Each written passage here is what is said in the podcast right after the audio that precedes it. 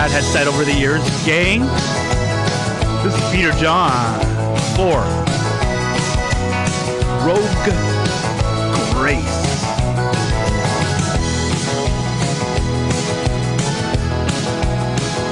The reason our theology is certain is because it takes us outside of ourselves.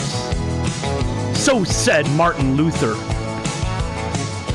Somewhat 500 years ago.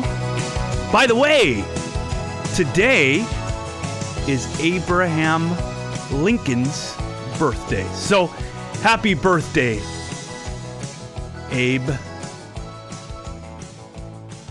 I hope you're enjoying your time in the presence of the Lord. I have a feeling that you are. So, Abraham Lincoln, as you know, he loved God. He is the one who set into motion our now holiday called Thanksgiving. So Abe Lincoln was a guy after God's heart, and I had some facts that I just looked at that were more than interesting, but I forgot them. That's the problem with having a brain that's still trying to recover. So sorry about that. I do know it's Abe Lincoln's birthday. So let's get off to a better start for our show, Rogue Grace, hopefully. I'm looking forward to tonight.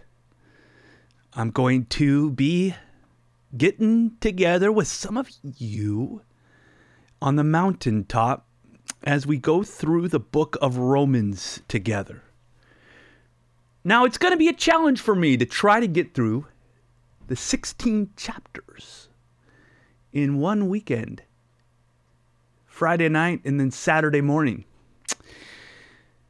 So I have a feeling we're going to do a whole lot of reading. You know what? At this point in my life, this age I'm in, that's not a bad thing. to simply be reading the Bible. In, in fact, here's a little, maybe, I hope not too much information, but when I read the Bible, it used to be that I had different thoughts and analysis, and it was all good. I'd write it down or type it out sometimes, many times, most times. And now those thoughts are all vanished. They're somewhere out in the ethereal or the universe somewhere ever since my brain operations. And now I read the Bible, and I have to admit to you, and I hope I don't lose my job over this, although I have pretty good job security. But when I read the Bible, I don't get a whole lot of new thoughts. it's kind of like I'm just reading what I'm reading, and that's what I'm reading where it used to be the preacher pastor mind in me would try to go this way and that way and the other way and receive all that God has, but in I don't know how many different directions. And now it's just like I'm reading the words off the page and that's what it is. The good thing is, I don't mind that I have no mind. And I guess that's simply because of God's providence and his sovereignty. Anyways, I am going over my notes in the last couple of days um, after the radio show for the retreat coming up. And uh, I was reminded that there were the, the, the, the, the church in Rome when Paul wrote to the Romans consisted of probably about five or maybe at the most six homes. That's what it was. Five or six homes, home churches. And these guys were comprised of both Gentiles and former Jews. So it wasn't like a massive cathedral or giant organization. It was a small home church that Paul was writing to about the justification that we have in Jesus Christ. You know what? Why was he saying that to them? You know the story. Because even though it was only five or six home churches, it wouldn't be long after that it would explode. And therefore, Rome and Caesars tried to stomp it out. But why did the Christians have such courage, even though they were being persecuted and prosecuted? Because they knew that they were justified by faith alone, that they had a righteousness through Jesus Christ.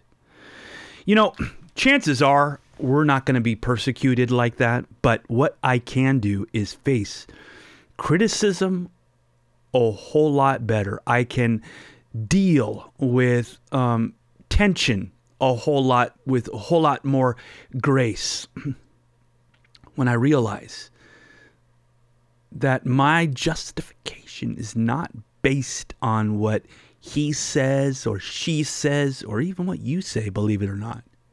I can make it that, but it's not theologically, biblically, that my justification is on what God, God, the maker of heaven and earth, God, the beginning and the end, what God has to say about me. And the same is obviously true for you. That's why this is a good day. This is a good day. Jesus, your mercy. It is new for me. It is new for me. Be praised. Let our worship rise in this place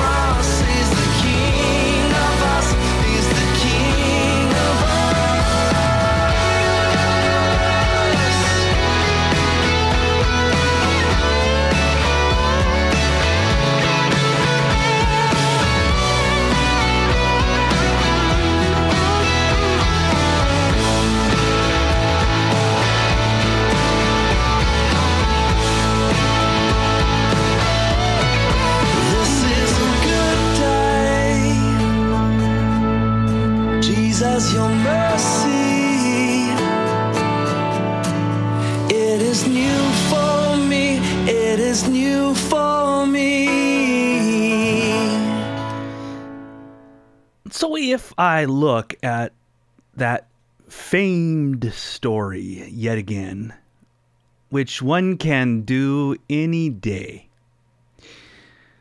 I find this is the conclusion that the difference between sinking and walking is not what I am doing, but to where I am looking. You, you know what I'm referring to, maybe? Peter, the apostle, the disciple. As he looked to Jesus, he stepped over that which otherwise would have sunk him. I'm so grateful that my salvation includes being able to look at my Savior. That it's based on not me and my works and my holiness, but Him and His work and His holiness. So simply by getting my concentration off of me and placing it upon Him, I am not going to sink. I'm going to walk on that which I might have otherwise been sunk by. When I am focused on my ability to come to the Lord, I never do. When I'm focused not on myself at all, but the one who walks on water, I can be just like him. I can do what he does one day, yeah, one hour at a time.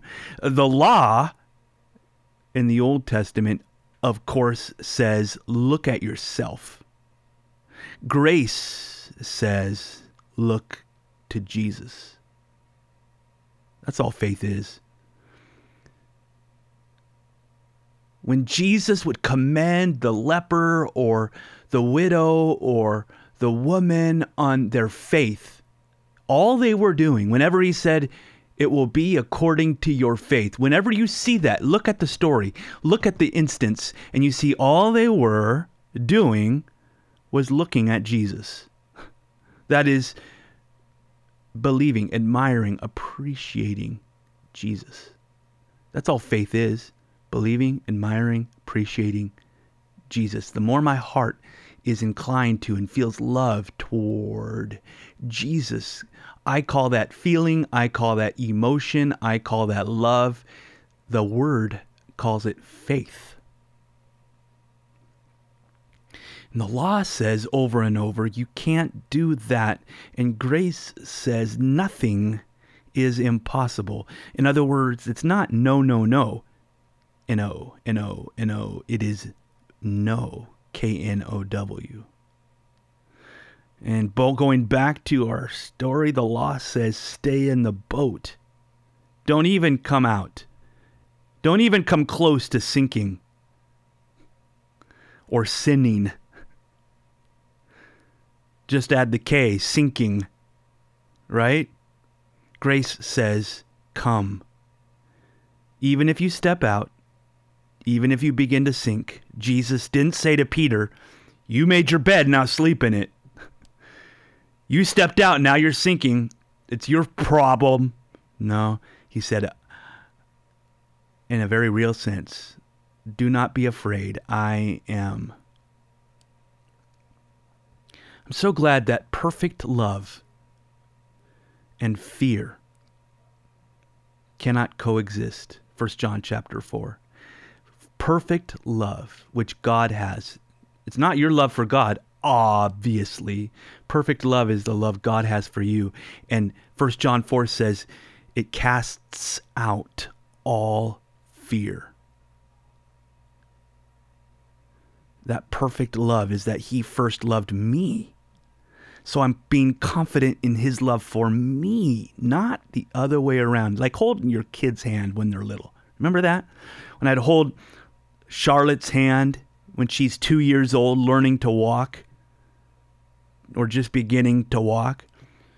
and we're crossing the street or what have you, and she thinks she's holding my hand. But you know what? Whether she's holding or letting go, gripping or loosing, it's me that's holding her hand. And don't you know that God is so um, omnipotent, in a real way, enormous, that you think it's up to you to hold on to Him? No, it's Him who's holding on to you. So don't be afraid to step out like Peter did. In fact, here's the irony. In a real way, the wetter Peter got, the closer he encountered Jesus, in a sense. If I step out, I'm going to get all wet. I'm going to be in over my head. I'm going to look like a giant drip. Yeah, but you'll be closer to Jesus. Don't play it safe. Go for it. Notice Peter's various encounters with Jesus and what they led up to. His first encounter with Jesus, he, Peter in Luke 5 is quoted as saying, Leave me, Lord. And of course, Jesus said, I'm going to make you fisher of men. But his first statement to Jesus was, Leave me, Lord. I'm a sinful man. His second statement, so to speak, to Jesus was what we just what we're considering right now. Lord, if it's you, tell me to come. Come, Jesus said, and he walked on the water. Well, that's the second. So it goes from leave me, Lord, to tell me to come. In the third encounter he has with Jesus, he jumps out of the boat, swims to Jesus after Jesus had risen from the dead, even though Peter had already betrayed, or I should say, denied him. In fact, in a real way, he was saying, I'm coming whether you want me or not. the one who is forgiven much loves much. Can I reverse that for a moment? The one who loves much, it is because they are forgiven much. Don't you think? Peter knew he had been forgiven much. So he goes from, Leave me, Lord, to Tell me to come, Lord, to I'm coming to you whether you want me to or not. What would you do if you knew that God loved you no matter what?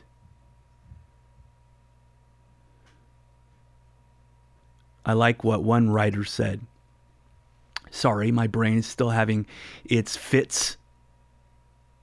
So I don't remember exactly who it was. She's a very famous author. You probably know her if I said her name, but having another blank out here.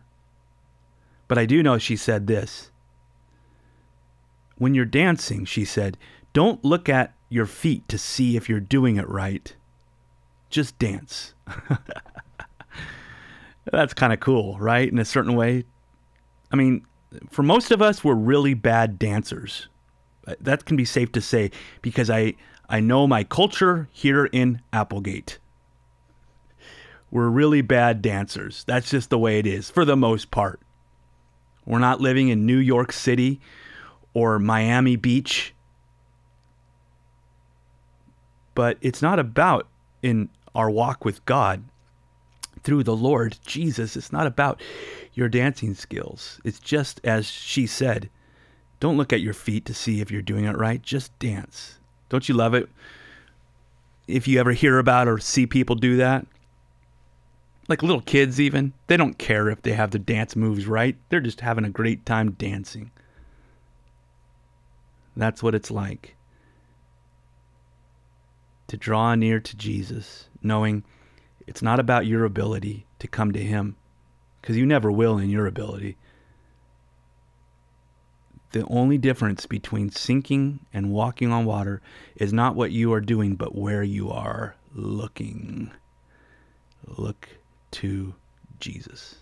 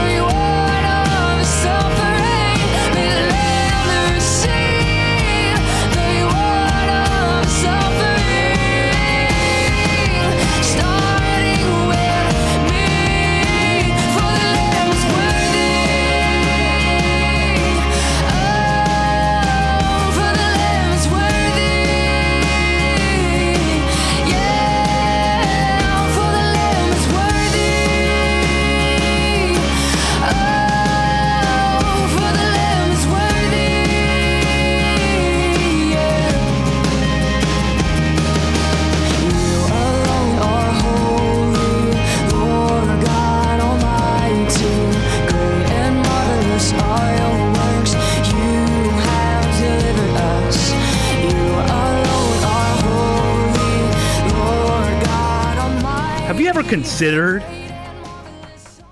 that Jesus Christ has not only your faith, but I would even suggest, more importantly, Jesus Christ has faith for you.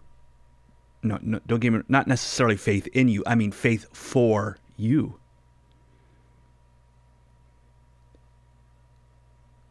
That in some ways, really, faith, your faith is resting in his faith. See, do I have faith that everything is going to be all right?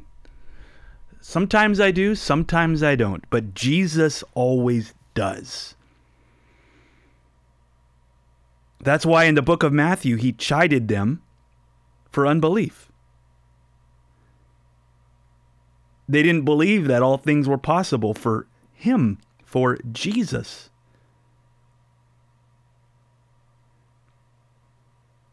Now, here's a here's an example of what I'm talking about. In Romans 3, verse 22, we are told about having faith in Jesus Christ. But as you may know, did you know that literally reads by faith Jesus Christ? So what I'm saying is there's no preposition between faith and Jesus.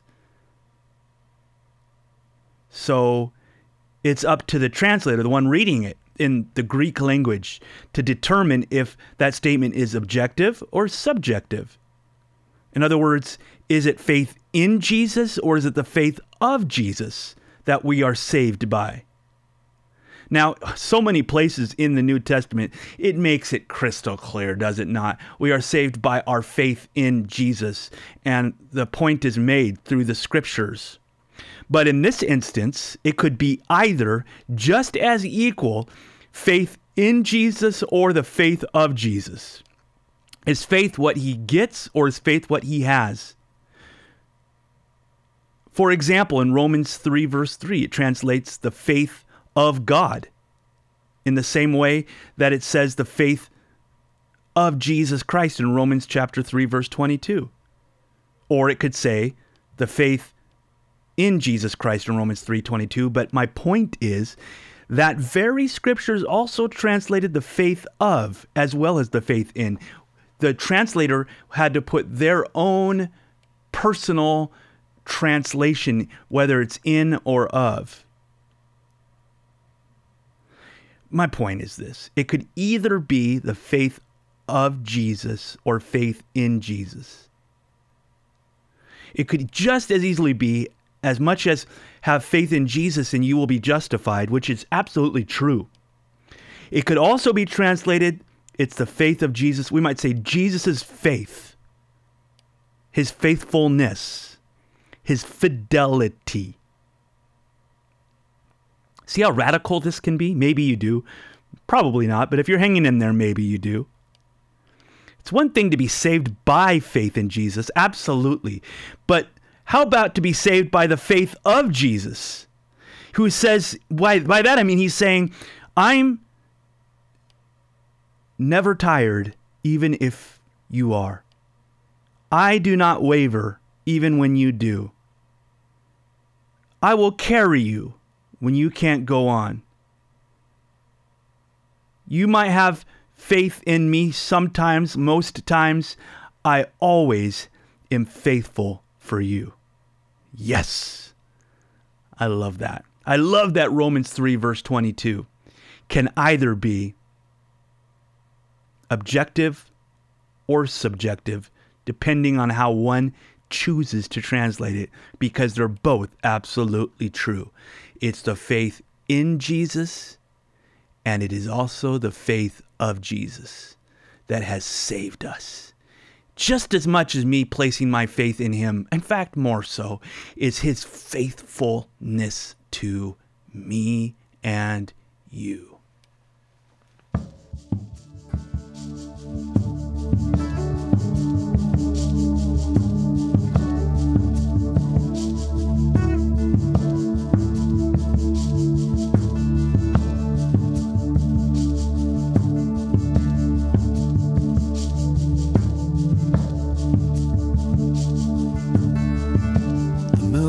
High and the sunset fades.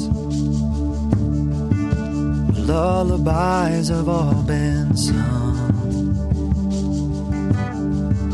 We're tucking in another day. Stars appear now one by one. But the stillness moves and the silence yields. Not a single beat is lost. You can hear the chorus in the fields, taking up where we left off.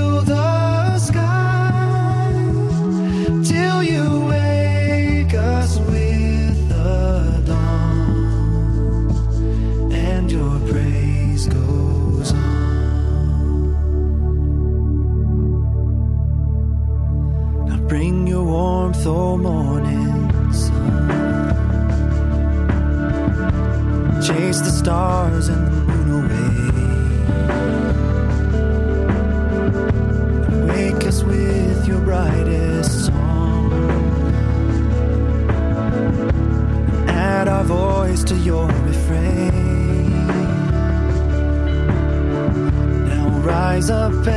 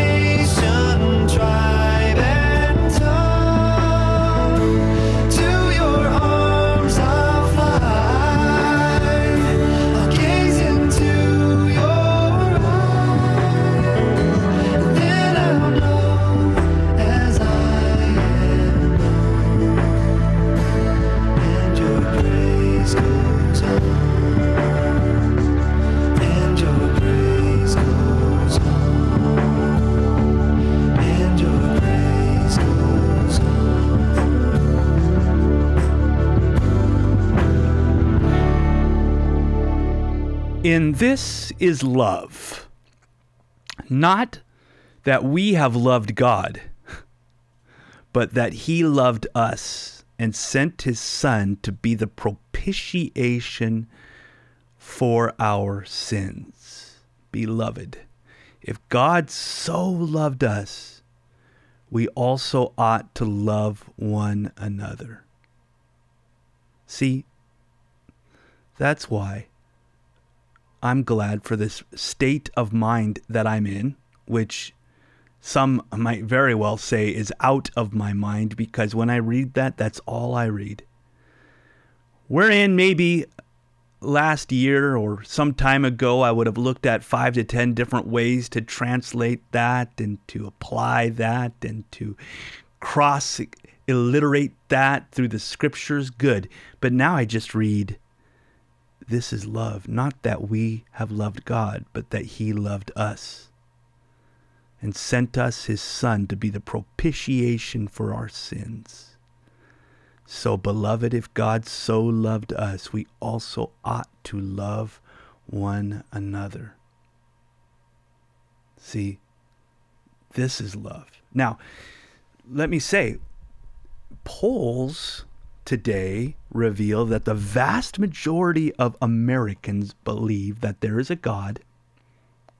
The majority believe there is a God, and the majority believe that God is love. Question is, where do we get that from?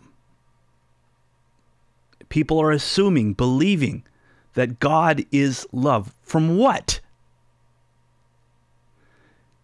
From a world religion? No, because Eastern religion, which so many people give props to and credit for, says that God is an impersonal force, not a, a God of love. Islam, as you know, that God Allah is not a friend nor a father ancient cultures. Through the centuries, God is terrifying their gods, appeased by blood sacrifices. Well, if you look at nature, think about a shark eating a seal. Or as Darwin said, the origin of species by means of natural selection for preservation of favored races in the struggle of life. That's how evolution, the theory works struggle of life, favored races. So, how do we know that God is love? We get it from the Bible. There you go. As I just read in 1 John 4, verse 10, as you just heard me say, didn't you? This is love, not that we have loved God, but that He loved us and sent his son to be a propitiation. This is love.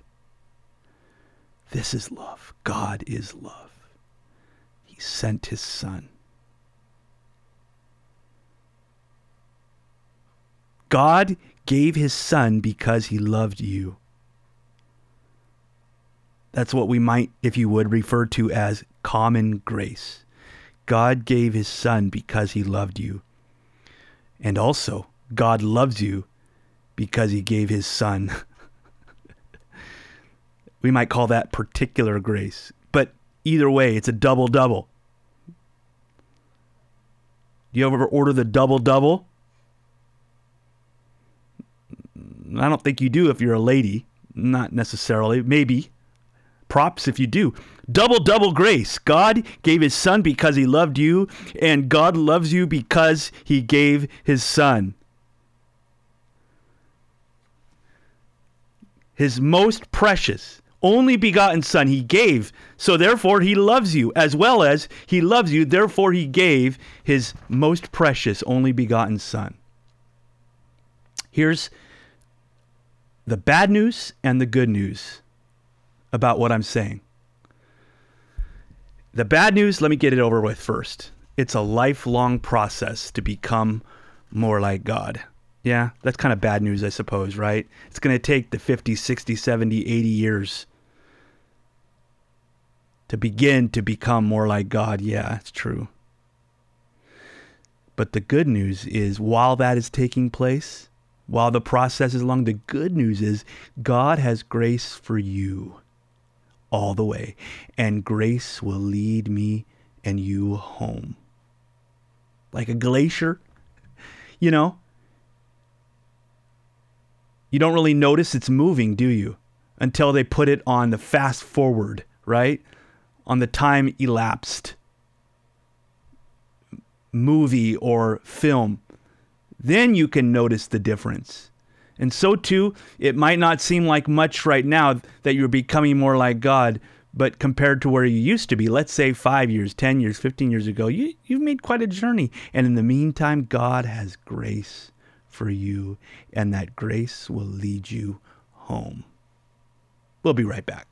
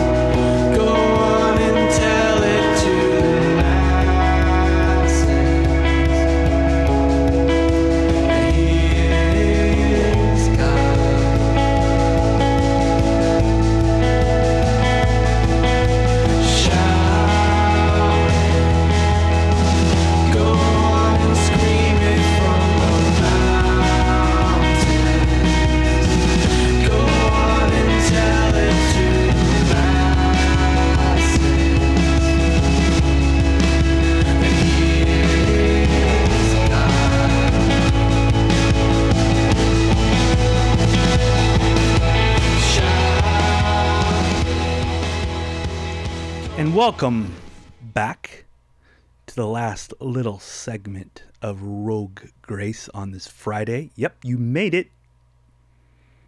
It's Friday. And we just heard how important it is to shout to the masses from the mountaintops, to shout to the people from the top of the mountain that He is God. So, if you want to be in a better mood today, tell someone, talk to someone about the glory or the greatness of God.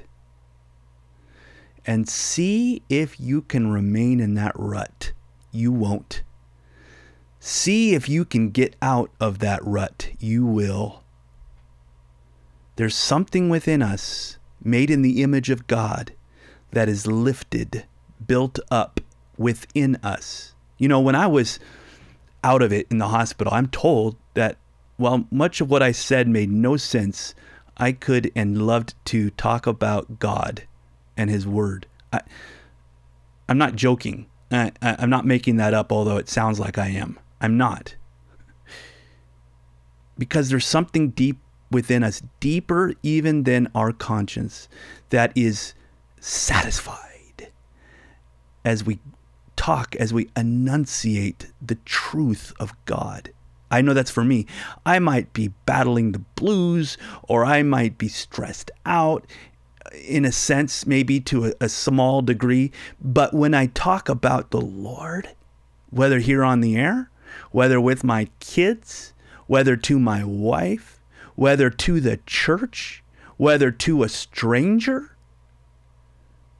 something within me deep is lifted up and raised up. And I know you can attest to that. You can also say that's true. Talk about God.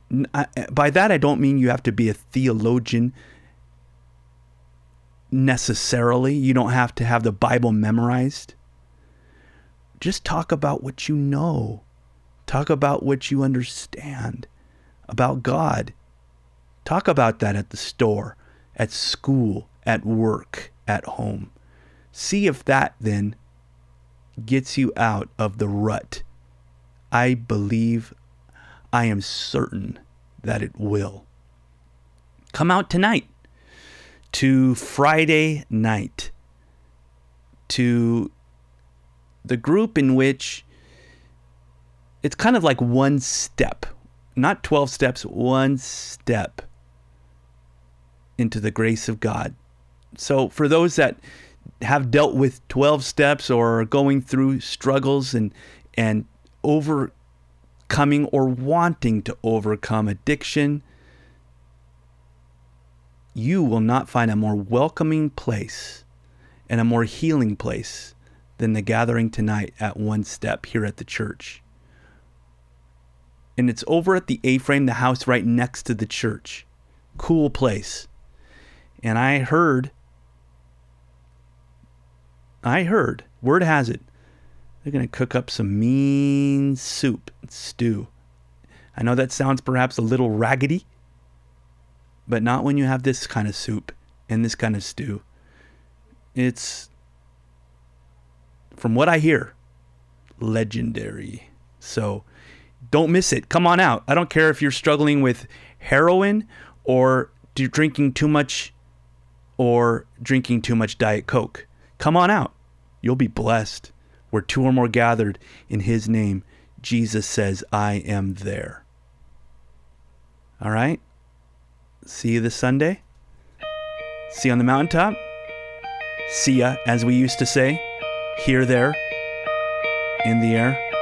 Thanks for tuning in. God bless you.